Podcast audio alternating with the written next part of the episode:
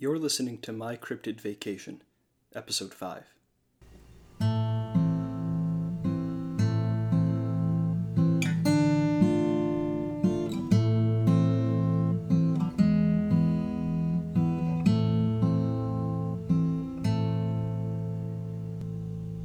The Bigfoot Discovery Museum is located off of Highway 9 in Felton, California. 30 minutes south by car will take you to the beach and the famous Santa Cruz Boardwalk. 30 minutes north will take you deep into Big Basin Redwoods State Park. And 45 minutes east ish will bring you to the heart of Silicon Valley. But make no mistake, sunny, touristy, and technologically advanced as this slice of California may be, we are in Bigfoot country. Welcome to my cryptid vacation.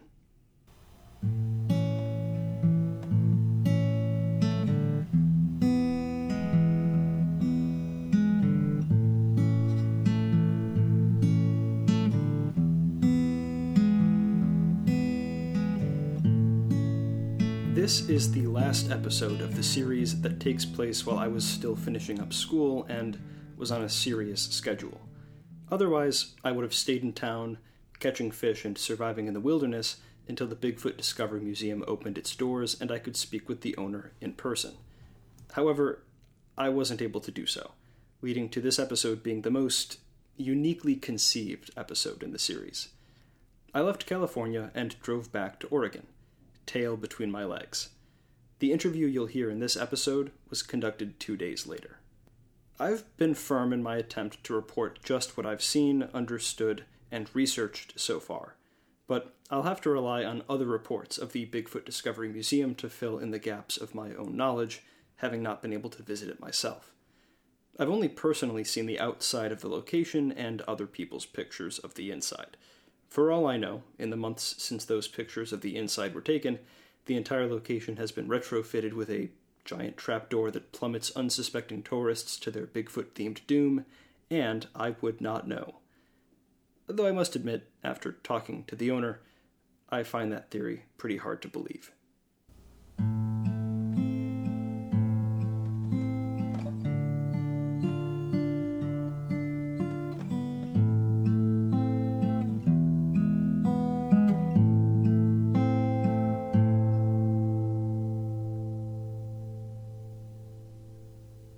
Into Felton, California after some time on the road. A census designated place of some 4,500 residents, the heavily wooded Felton feels like it might belong in the Upper Peninsula of Michigan more than sunny California. Much of the residential areas are single family homes up winding drives deep into the trees, while the heart of the town is settled in a relatively flat stretch of grocery stores boutiques, and cozy cafes. The area isn't immune to Bigfoot fever. A few boutiques sold art that depicted the creature, mostly in tasteful silhouette, and a paper sign hanging in a local cafe warned of a cell phone free environment, featuring a hairy ape tearing up a hapless pink phone. We made our way through the tiny downtown, wandering aimlessly. I began to think we must have passed the Discovery Museum and just then we rounded a corner and caught a glimpse of the unmistakable building. Outside of the Bigfoot Discovery Museum are many distinctive wooden totems of animals, faces, ape like creatures, and Bigfoot, including an adorable example of a baby Bigfoot riding on a parent's shoulders. It's a red wooden building, maybe a converted residence, and behind the barred windows are maps of the area. For what it's worth, Fresno, California, home of the enigmatic Fresno Nightcrawler, is just a breezy three hours away. The Nightcrawler, seen at least once in Fresno and again at Yosemite National Park, appears as a short body made up mostly of two legs, almost like a walking pair of white pants, which just strolls around minding its own business. Unfortunately, the city didn't make the cut for this trip, as I couldn't find a museum dedicated to the cryptid, perhaps given its relatively recent arrival on the scene, or the scarcity of evidence for its existence. The most recent addition to the outside of this museum, however, seems to be a hanging banner advertising a GoFundMe. The Bigfoot Discovery Museum charges no admission save for a suggested donation and doesn't receive state, federal, or local funding. It is a labor of love, kept afloat by the good intention and immense effort of a single person. It's impossible to talk about the Bigfoot Discovery Museum without talking about its owner, Michael Rugg.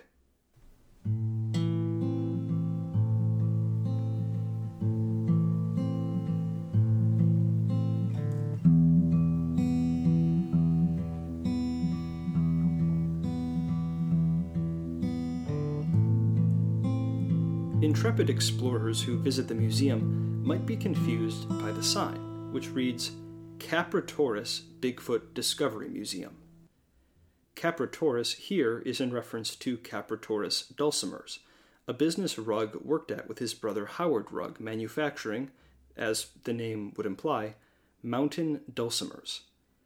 The mountain or Appalachian dulcimer is a folk instrument with, usually, three strings that's, again, usually, played on the lap. It's difficult to make generalizations due to the varied ways of manufacturing and playing the instrument but the sound is iconic, and without the huge mainstream appeal of, for instance, guitars. It's relatively common for dulcimer players to purchase custom made instruments from local craftspeople, like Capritaurus dulcimers. Of course, I was less interested in his musical history when I called up Michael Rugg for a quick interview about his current project, the Bigfoot Discovery Museum. Although he was almost 700 miles away, it really did feel like Rugg was in the room with me.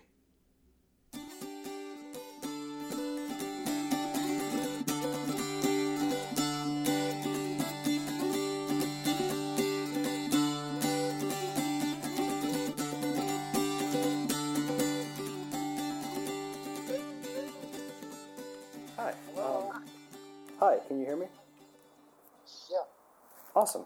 Um, yeah, thank you. Thank you again for, for speaking with me. I provided a bit of background context for the project, and we got started. And other than that, are you okay just kind of jumping right into it? Sure. Let's go for it. Awesome. Um, so I'm wondering if you could tell me a little bit about your uh, personal info, like uh, what is your aim, what is your title at the at the organization? Well, I'm, I'm chief cook and bottle washer. I'm the, I'm, I am the organization at this point. We, we, uh, I used to have a lot more volunteers and stuff, but when COVID kind of broke things up for a while, and I have uh, now I have uh, COPD, so I can't get out and around as much as I used to. I have to be hooked up to oxygen. And that's kind of limited the. Uh, It limits what I can do at this point. But previous to now, when we uh, opened in 2004, and the locals started coming in with Bigfoot sighting reports, I had some volunteers go with me, and we used to go out and sit in the dark in these various areas where they've been seen before. And we managed to uh, videotape one and audio tapes them several times. Mm, We have a tooth that was discovered. Um, physical evidence, in other words. wow. A lot of. So I, I forget what your question was. Oh no, just just the kind of uh, like the title you hold and, and, and things like that. But it sounds like you're you are the, the you are the- organization. I am the curator. Curator of the museum.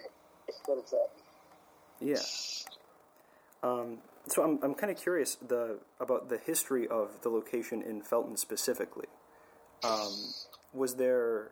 I remember I'd read on a sign outside about a previous similar installation being in Seattle, and I'm I'm kind of wondering what prompted the relocation to Felton. Is it is it a, a location of Bigfoot activity, like a, a hotspot in that sense, or is it kind of more more commercial or you know real estate prices? Just kind of what what inspired the the history of the location. Well, I don't know what your story about Seattle has to do with me. Oh, I, am not. I'm not connected with Seattle in any way. Gotcha. Yeah, I'm. I'm sorry. I, I, must have been recollecting. I thought there was a, a plaque on the outside of the museum that had talked about a, a previous Bigfoot museum location in Seattle. But I, I don't mean to to suppose a like a a prior existence. You said that the, the location, Bigfoot Discovery, or uh, yeah, Bigfoot Discovery was uh, in 2004. Uh, we opened the doors in 2004. Yes. Awesome. And uh, if I may ask, why why Felton? Well, because that's where I live and that's where I own property. All right, makes sense. And I didn't uh, think there was going to be uh, current ongoing sightings of Bigfoot here. I figured that by now they'd all be gone from here because there were too many people. But as soon as I opened the museum, the locals started coming in with sighting reports. And we started going out, and we discovered they are here. So that was just an accidental uh, happenstance. Really? Yep. What a what a happy coincidence. Oh yeah. Um, yeah, I'm uh, I'm kind of interested in the uh, in the interaction between the the museum and, and the local community. Like, is there more of uh, more of an antagonistic relationship? Is it um, are there like other shops uh, or businesses in the area that are kind of um, I don't want to say like riding riding the uh, riding the current, but kind of affiliating themselves with the museum? Is it kind of beneficial? Like, what does that kind of community interaction aspect look like? Well, the interaction, interaction is, is variegated. Um, there are some people who don't care for the museum. There are people who have thrown bottles through my car window. Uh, people who have vandalized us in various ways at various times. But there are also lots of people who bring their visiting relatives in as a uh, you know a local thing to do. And there are some of the locals that have also started carrying a certain number of Bigfoot items in their inventories uh, as a result of us being here also. Does that uh, does that come as kind of a, a relief, like a like a solidarity kind of thing, or is it more of a, in in, in your opinion, is it more of a a, a cunning business move?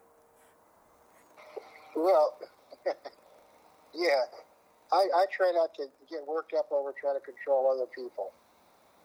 Uh, otherwise, you know, I could freak out and say, "Oh, you shouldn't be having Bigfoot stuff. That's for me to have, not you." But uh, I don't worry about that. I just you they can have stuff too. There's enough, big enough pie for everybody. Makes sense. Um, kind of concerning the people who who uh, visit the museum. I'm I'm kind of curious. Do you, in your estimation, are there more people who stop by out of curiosity, like they've they've seen a sign or you know they've heard a rumor? Or does it tend to be people stopping by who have intentionally sought the location out? Like, well, it's, it's both. It's both. I got people who say, uh, "I came all the way from San Diego to visit your museum," or "I came all the way down from Santa Rosa to visit your museum." And then uh, other people who uh, just happened to drive by and saw you. So it's it's both ways, and the, the locals quite often bring people in what what uh, what is pretty pretty much uh, steady is that uh, diehard skeptics very seldom come in here.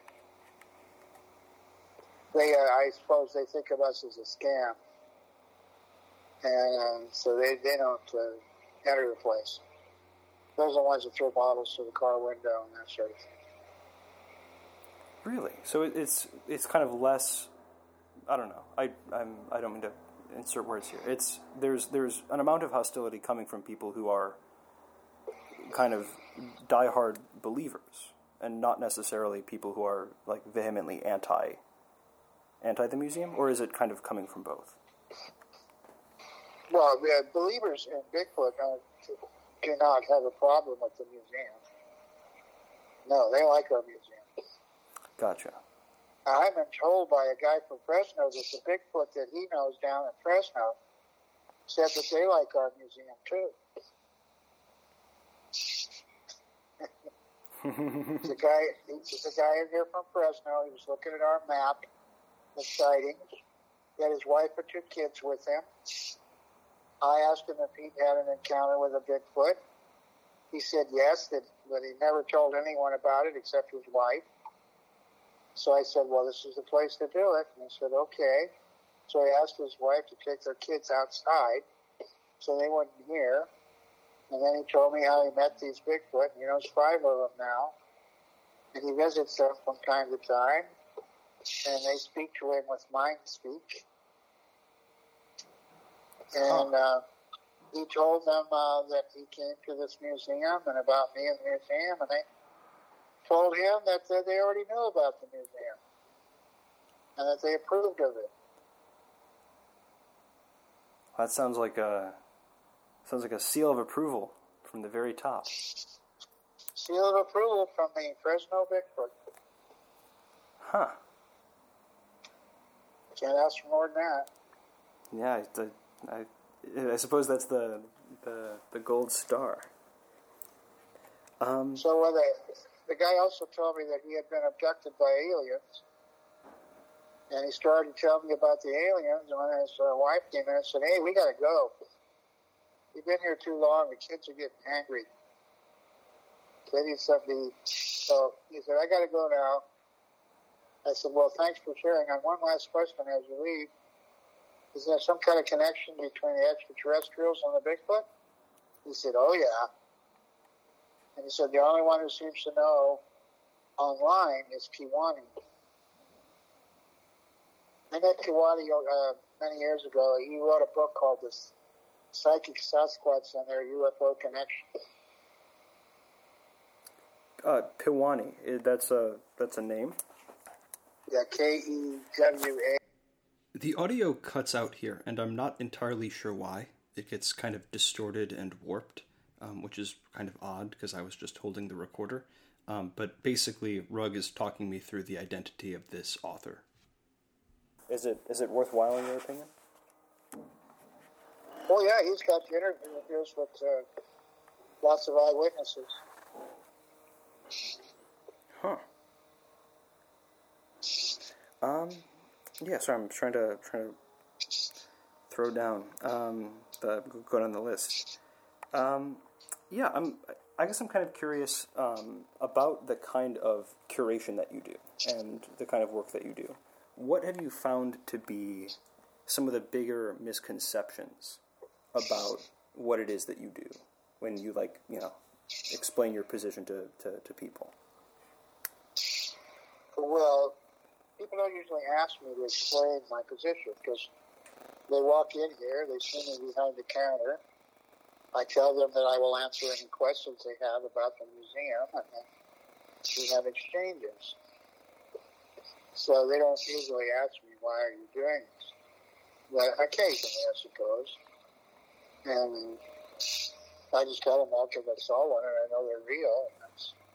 And I'm trying to find out what they are. Yeah. A pretty, a pretty straightforward reputation.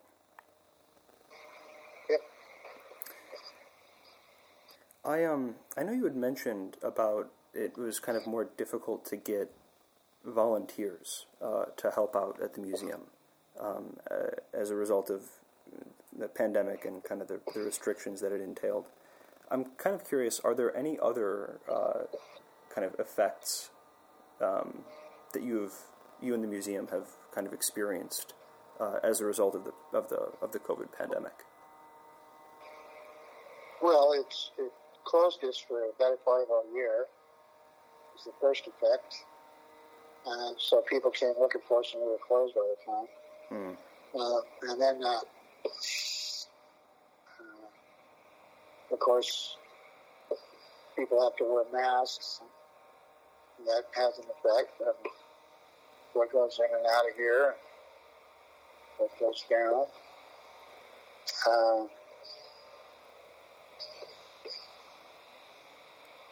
I can't think of anything else particular Mm-hmm. to say about that. Yeah, that sounds sounds about part and parcel. Um, I'm kind of curious, and if this isn't, uh, if this isn't, you know, if this gets too personal, please uh, feel free to feel free to, you know, not not answer. Um, no no hard feelings. I'm kind of curious about your prior jobs. Like, what what did you do prior to curation? And is this kind of where you saw yourself ending up um, when you were, you know, 10, 20, 30 years ago? Is this kind of the direction that you, you thought your career would go?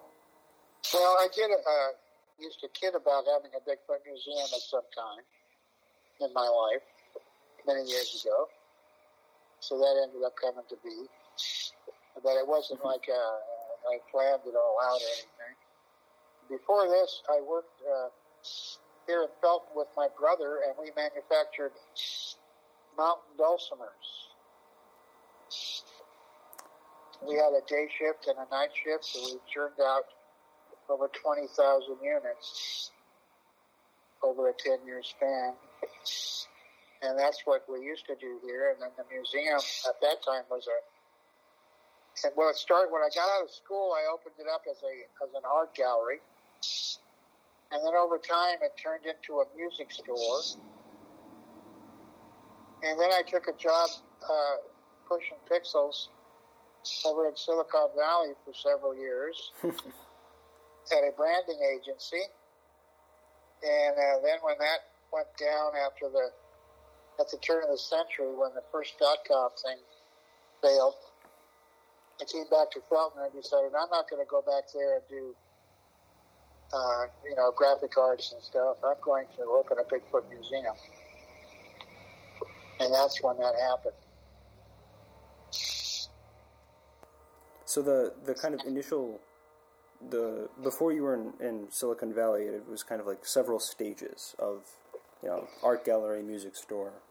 Um, has has your uh, I mean, has the Bigfoot Discovery Museum been more or less consistent in its in its kind of recent history? In terms of you know what is uh, like the items, the objects, the the kind of uh, story that it tells. I would say so. Yeah. Now people do occasionally uh, gift uh, some object for the museum. But the majority of the stuff in there I've collected over the years starting in 1952. Life magazine did a big uh, spread on the abominable snowman, and that's when I started collecting articles. I got a scrapbook, I still have it, plus another two file drawers full of stuff. How much of your uh, personal collection would you say is on display at the museum? Well, most of the, uh, the solid objects that are worthy of looking at are on display. But I do have two full file cabinets full of paperwork having to do with this. Printouts and uh, pamphlets and magazines and uh, articles and so on and so on and so on. Wow. It- And then I have uh, oh, a, a, a whole storeroom full of boxes full of stuff related to the street. that's uh, you know more difficult to display or uh, isn't quite conducive to like a, a visual format. Yeah, I you know I just I made a choice of how to lay it out. I got it laid out so it kind of tells a story. If we come in and you see the abominable snowman tracks on Everest to begin with, which is what started people being aware of it. And then you go around the room and you see some pop culture stuff. Then you start seeing actual footprint casts from various sources. And then you see the Patterson film, of course. And Bob Gimlin, who was with Patterson, he came and stayed here with us for a weekend. So we heard all the details on that from the man was actually there. And Kalani has been here. Dr. Meldrum, the professor from Idaho State who studies Bigfoot, has been here a couple of times. Sounds pretty star-studded. Yeah, we've had most of the big Bigfoot stars have come to visit here at one time or another. Huh. I'd imagine that that's a, I don't know, a, a, a pretty good feeling. One of the uh, the, uh, the effects of having a museum is that it attracts other people with the same mindset. I'm um. Oh, sorry. Oh, go ahead.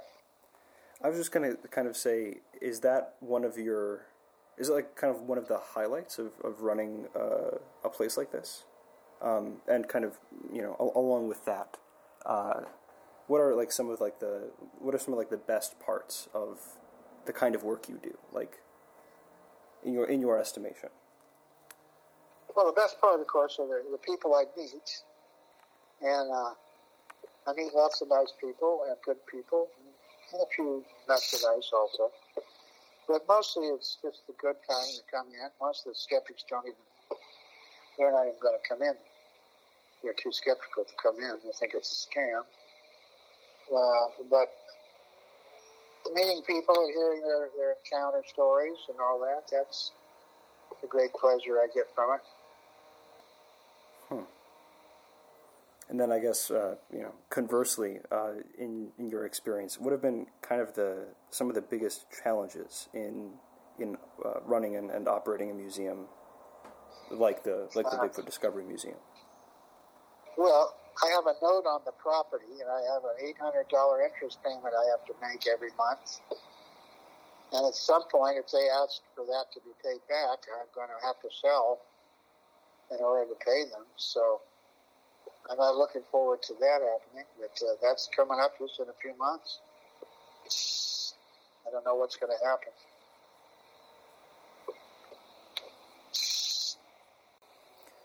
So I have a GoFundMe project online, hoping to gather more cash to help pay the mortgage off. But it was coming in pretty good for a while, but it's kind of slowed down now. Hmm. Well, I will. I'll. Uh, I'll try to make mention of that in my kind of. Uh, I don't know in my section about about the Bigfoot Discovery Museum.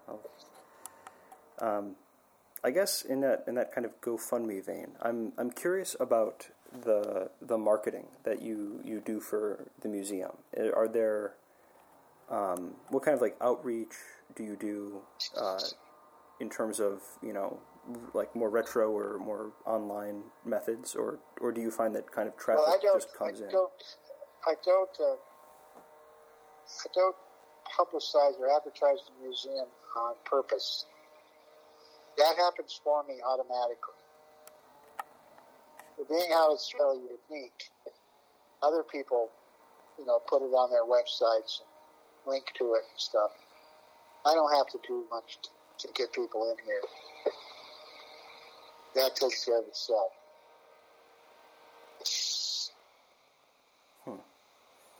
So it's less of a. Oh, sorry. But I do uh, occasionally go on do interviews locally, um, radio interviews and so forth. Uh, that, of course, that helps. That brings people in. To where, like, you know, I've had people come and say, I heard you on the radio the other day. That's why I'm here. Okay. So that does happen. But There otherwise, was, an, kind of. there was an article in the uh, the Washington Post, I think it was. They had an article about Santa Cruz County, and they mentioned the Bigfoot Museum. I understand they have my picture in there. I haven't seen the article yet. the uh, the mystique of the location is truly truly something to behold. Yeah, Um, yeah, I'm. I suppose that's kind of the the end of the the formal questions that I, I you know like the beats that I'm trying to hit. Um, I guess uh, just because I've I've kind of asked everyone who's who's spoken with me this last question, and you know you can you can answer it however you'd like. Um, have you had personal experience with what you would describe as uh, the supernatural? Well, I, I saw a Bigfoot when I was four years old. Looked her right in the eyes. So uh, if you want to consider seeing a Bigfoot as part of that, then yes.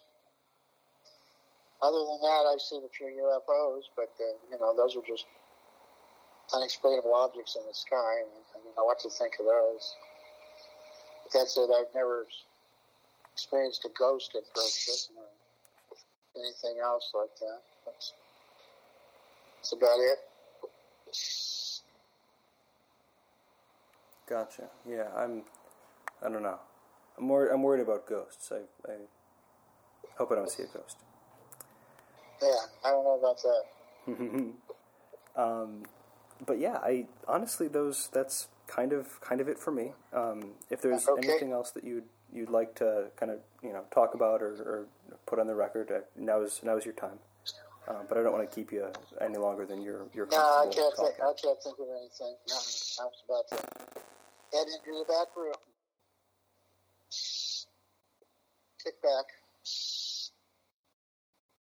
Yeah. Okay. I um again I wanted to thank you so much for for talking with me. Um, I can uh, I don't know if I'll re- be reaching out when the when the kind of the report is is finalized, but if you're Yeah, um, when we get it all done, please link up to me somehow so I can check it out. yeah, I, I absolutely will. Um, thank you so much for talking with me, and I uh, I hope all goes well with that uh, the GoFundMe attempt.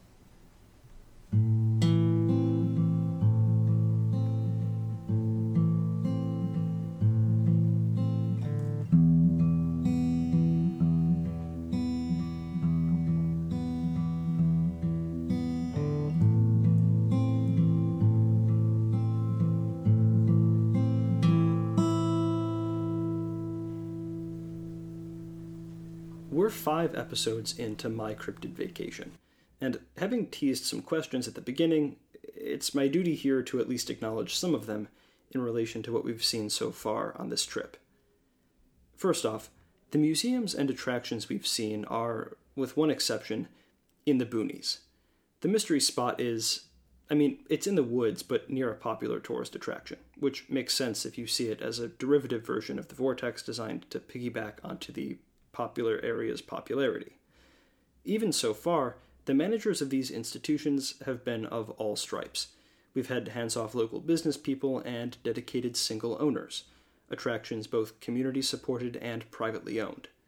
Some are founded in the past two decades recent, while others are old enough that your grandma might have visited when she was nine.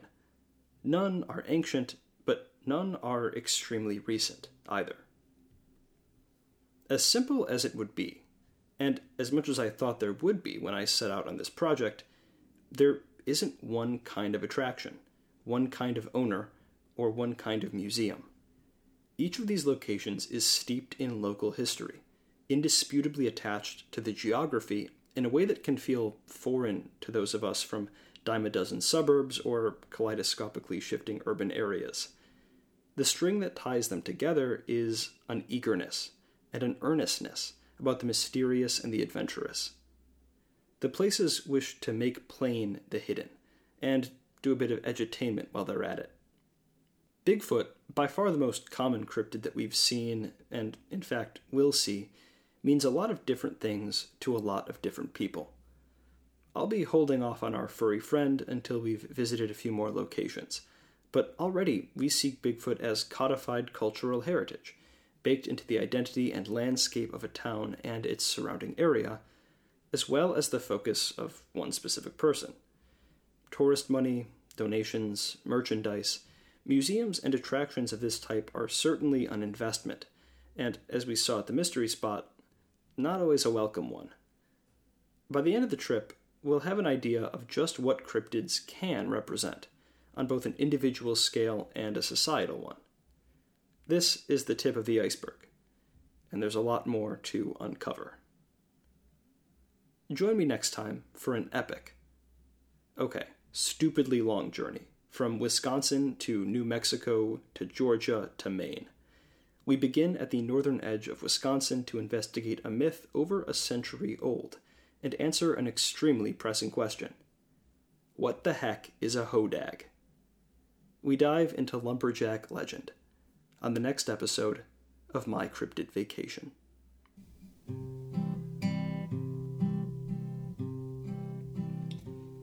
I will twine and will mingle my raven black hair with roses so red and the lilies so fair, and the myrtle so green of an emerald hue, pale amanita and eyes lips so blue.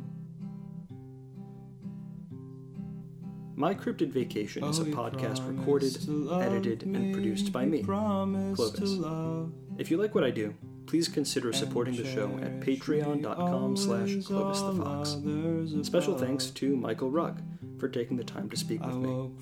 The outro music is a cover of Wildwood Flower, a folk song after the version by the Carter family. The sample of dulcimer music is from bearmeadow.com. My Cryptid Vacation is distributed under a Creative Commons Attribution Non-Commercial Share-alike 4.0 international license.